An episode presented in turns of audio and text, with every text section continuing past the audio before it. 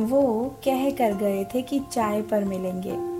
बस इसी इंतज़ार में कटी न जाने कितनी रातें। उनका मिलना और खूबसूरत उनकी यादें। मीठी चाय सी उनकी मीठी बातें। दो प्याली चाय और हज़ारों किस्से। मोहब्बत हो या चाय, मिलेगी ज़रूर, अगर होगी हिस्से।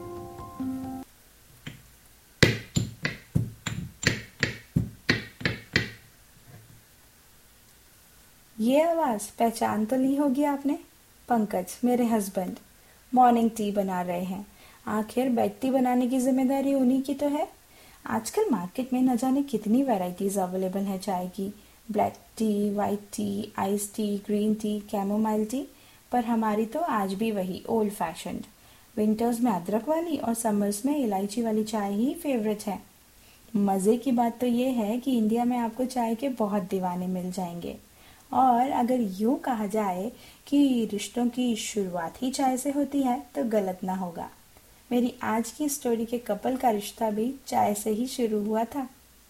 Hi everyone this is Shalini और आप सुन रहे हैं old fashion love stories episode number five मोहब्बत और दो प्याली चाय।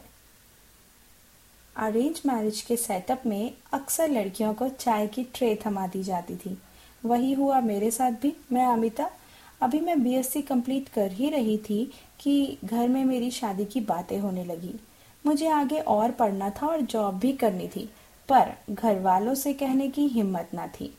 आज की जनरेशन से अगर शादी की बात भी करो तो झट से बोल देते हैं वी आर नॉट रेडी पर हमारे ज़माने में तो no one cared about our opinion काश आज के पेरेंट्स जैसी सोच हमारे ज़माने में भी होती। उस समय में तो एटीन ईयर्स के बाद कभी भी शादी की शहनाई बच सकती थी। जब पंकज मुझे देखने आए, तब इन्होंने मेरे हाथ की बनी चाय की तारीफ़ की और बोले, मैं भी बढ़िया सी चाय बना लेता हूँ। हमारी बातें आगे बढ़ी और फिर इन्होंने पूछा कि, मेरी मंथली इनकम मात्र दस हज़ार रुपये है। क्या तुम इसमें गुजारा कर पाओगी? मैंने तपाक से कह दिया हाँ अगर ये बढ़िया सी चाय डेली सुबह मिल जाए तो। और हम दोनों एक साथ हंस पड़े। बस फिर क्या था? कितने मौसम बदले, पर पंकज की ये बैगटी बनाने की आदत न बदली। अपने वादे निभाना भी तो प्यार जताना ही है ना? शादी के बाद हम बैंगलोर चले गए। नया शहर, नए लोग, नई भाषा। डिफ़िकल्ट था, पर हमने मैनेज कर लिया था। लाइफ बहुत अच्छे से चल रही थी, but destiny had some other plans for our family and six months ही हुए थे हमारी शादी को कि फादर इन लॉ को डायबिटीज़ डायग्नोज हुआ।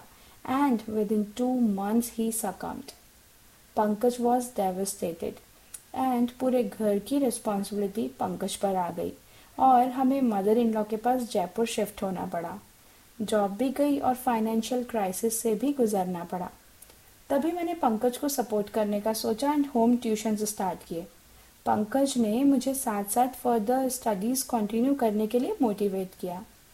And that's how we help each other in this journey called life थोड़े टाइम बाद प्रत्युष हमारी लाइफ में आया और हमारी खुशियाँ फिर से लौट आई।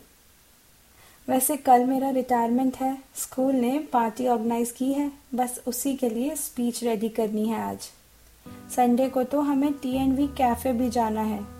प्रत्युष अपनी होने वाली लाइफ पार्टनर से हमें मिलवाने वाला है। रिया की फैमिली भी आ रही है। फिर से एक रिश्ता चाय से ही जुड़ने वाला है। बस देखना ये है कि प्रत्युष और रिया में से मॉर्निंग टी बनाने की रिस्पॉन्सिबिलिटी कौन उठाता है? ये थी कहानी अमिता और पंकज की। आपको कैसी लगी? लिख भेजिए मुझे कमेंट सेक्शन में। फिर मिलेंगे एक नई कहानी के साथ। Till then keep listening keep sharing and keep loving old fashion love stories with Shalini